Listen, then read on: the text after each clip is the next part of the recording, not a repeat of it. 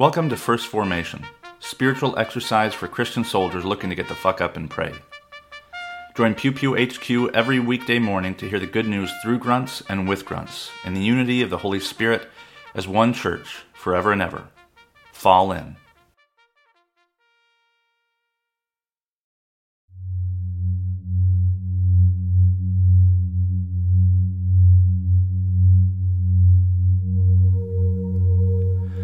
Psalm 34 I will bless the Lord at all times. His praise shall continually be in my mouth. My soul makes its boast in the Lord. Let the humble hear and be glad. O magnify the Lord with me, and let us exalt his name together. I sought the Lord, and he answered me, and delivered me from all my fears. I looked, looked to him and be radiant, so your faces shall never be ashamed. This poor soul cried and was heard by the Lord, and was saved from every trouble. The angel of the Lord encamps around those who fear him and delivers them. O taste and see that the Lord is good. Happy are those who take refuge in him. 1 Samuel chapter 28 verses 20 through 25. Immediately Saul fell full length on the ground, filled with fear because of the words of Samuel and there was no strength in him, for he had eaten nothing all day and all night. The woman came to Saul, and when she saw that he was terrified, she said to him, Your servant has listened to you. I have taken my life in my hand, and I have listened to what you have said to me. Now, therefore, you also listen to your servant. Let me set a morsel of bread before you. Eat that you may have strength when you go on your way. He refused and said, I will not eat. But his servants, together with the woman, urged him, and he listened to their words. So he got up from the ground and sat on the bed. Now the woman had a fatted calf in the house. She quickly slaughtered it and took flour, kneaded it, and baked unleavened cakes. She put them before Saul and his servants, and they ate. Then they rose and went away that night. Romans chapter 15, verses 1 through 6. We who are strong ought to put up with the failings of the weak, and not to please ourselves. Each of us must please our neighbor for the good purpose of building up the neighbor. For Christ did not please himself, but as it is written, The insults of those who insult you have fallen on me. For whatever was written in former days was written about our instruction, so that by steadfastness and by the encouragement of the Scriptures we might have hope. May the God of steadfastness and encouragement grant you to live in harmony with one another, in accordance with Christ Jesus, so that together you may be you may with one voice glorify the God and Father of our Lord Jesus Christ.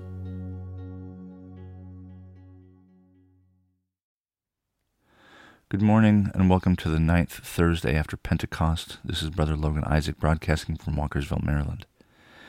This morning's readings come to us from Psalm 34, 1 Samuel 28, and Romans 15. And uh, the Samuel reading doesn't give us the context all that much, but I'm guessing that uh, Saul has just been told that he won't remain king, that he's destined to you know, die on the battlefield. Um, because it starts off with him just kind of throwing himself on the ground because of what Samuel says. Um, and it's, I know that it's not good news. Um, I'm just not sure if it's exactly the same news I have in mind. Um, but despite this, um, there's a woman who comes to Saul and um, slaughters a calf and feeds him and his servants. Um, and if she was in the area or saw him laying on the ground, she probably knew he had just received bad news. And um, depending on when, uh, Saul wasn't very popular. Um, but despite this, she doesn't rub it in. She doesn't, you know, ignore him and make it worse. Um, she attends to him because he's still her king, um, and he and his servants uh, are are fed, and um, and even though he's he has to be convinced to eat, uh, that's how bad the news is. And then in Romans 15, Paul talks about how um, not to please ourselves, but to please our neighbors. Um, we are to build up our neighbor um, even if they might be uh, weak and, and fail frequently. Um, And he, the point he makes is that Christ did not please himself, but um, in fact, he's taken all the insults of others um, and put them on himself. so this radical hospitality is not about getting something out of it. Um, it's the right thing to do uh, to go out of the way uh, for someone who is in a, a hard time, uh, who is in a weak moment, um, and who may be unpopular, who you may not like. Um, but we are called as Christians um, to live out this incredible um, hospitality that doesn't make any sense. It's not. It doesn't promote our self interests. It's selfless in that the thing that you gain is only that sense of having done something right. Um, you do get something out of it. It does feel good to treat others well because that's uh, that's how humanity was made to be together, um, to be good, uh, to find ways to connect and um, share the burdens that we encounter in life. Um, and we have our model in Christ who um, did nothing for himself, even when he asked to, know, that the cup of uh, of of death be taken from him. That he still said, no, no, it's not, it's not my interests that I'm here to serve. Um, and uh, Paul, I'm sure, has that in mind when he talks about the insults uh, that have fallen on on Christ. All these prophecies about you know um, being pierced but not breaking bones and all this kind of morbid stuff. Um, this is why he uses a title for God, God of steadfastness and encouragement. Um, the um, this hospitality may make other people look at you like you've got a dick for growing out of your head. Um, but that's the kind of um, relationship that we are called to have, even with strangers and with um, foreigners. Um, that we once, um, in being grafted onto the vine of the story of Israel, who was once uh, uh, slaves in Egypt and who repeatedly um, fell out of favor with God, and yet God still remains true to the covenant. Um, this is what it means to be a God of steadfastness and encouragement um, to do these things over and over and over again that aren't about God's self, um, either God the Father or God the Son. Um, that if we want to be like Christ, it means living for others, um, not making things about yourself, um, at least not primarily. And I think there's this um, fine line between you know self-deprecation and selflessness. And by that I mean like, you know, the the root of deprecation is deprecatory, which is to be angry. You know, the deprecatory psalms cry out and don't hold back. Um, and to self-deprecate, grunts are really good at that. Um, it's a coping mechanism. You know, you you build up this dark sense of humor. It's self-deprecatory, um, and it helps you navigate the moral significance of military service. Um, but it can go too far. Um, and we see that in military suicides, where um, you know you you fail to give your own self uh, the kind of credit or worth that it gives to others.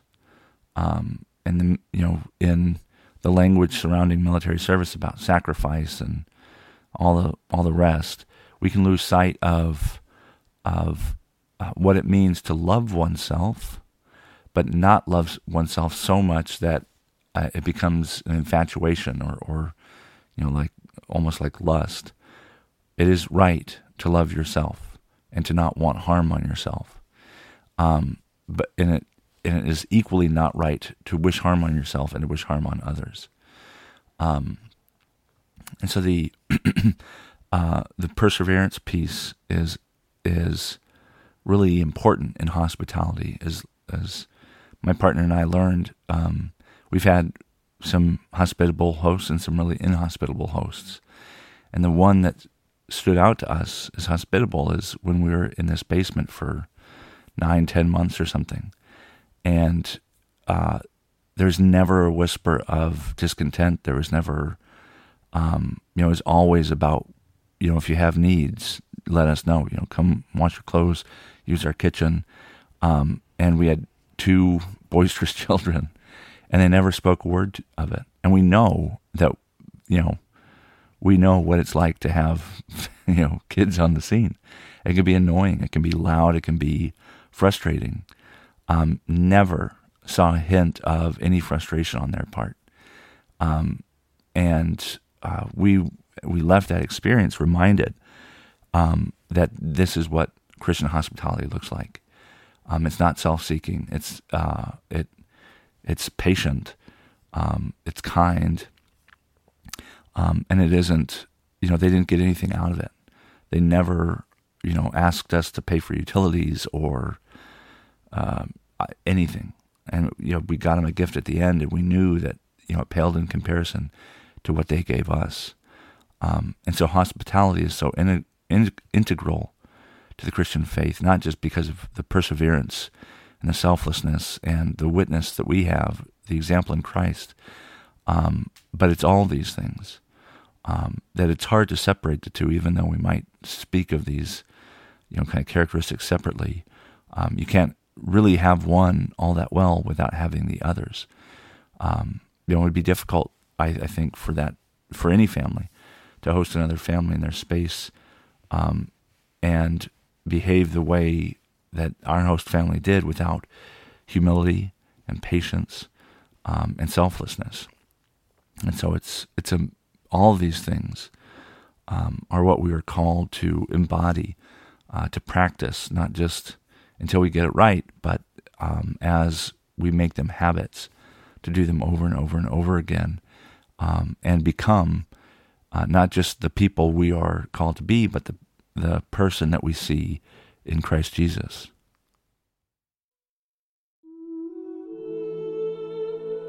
A prayer for the right use of God's gifts from the Book of Common Prayer. Almighty God, whose loving hand has given us all that we possess.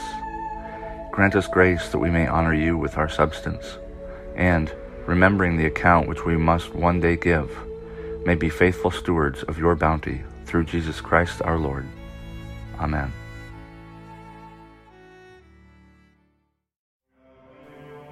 Thank you for falling in to First Formation, where Pew Pew HQ shares morning prayers for the humble, hardy folk caught in the crosshairs of God and country. If you like what you've heard, you can participate in one of the three following ways. First, you can support the podcast at patreon.com slash pewpewhq. You can contribute as little as a dollar a month, and you can cancel at any time if I ever piss you off. Second, you can become a co-host by recording a lectionary reading for a future episode. Instructions will be provided, and you don't have to be a grunt to collaborate with Pew Pew HQ in this or any way. Finally, you can also record and send prayer requests of a minute or less. Prayers can be included in the episode, read anonymously if you wish, or kept private for me to pray for off air. So there you have it three ways to participate in First Formation. I hope you'll continue to listen, even if I can't convince you to jump in.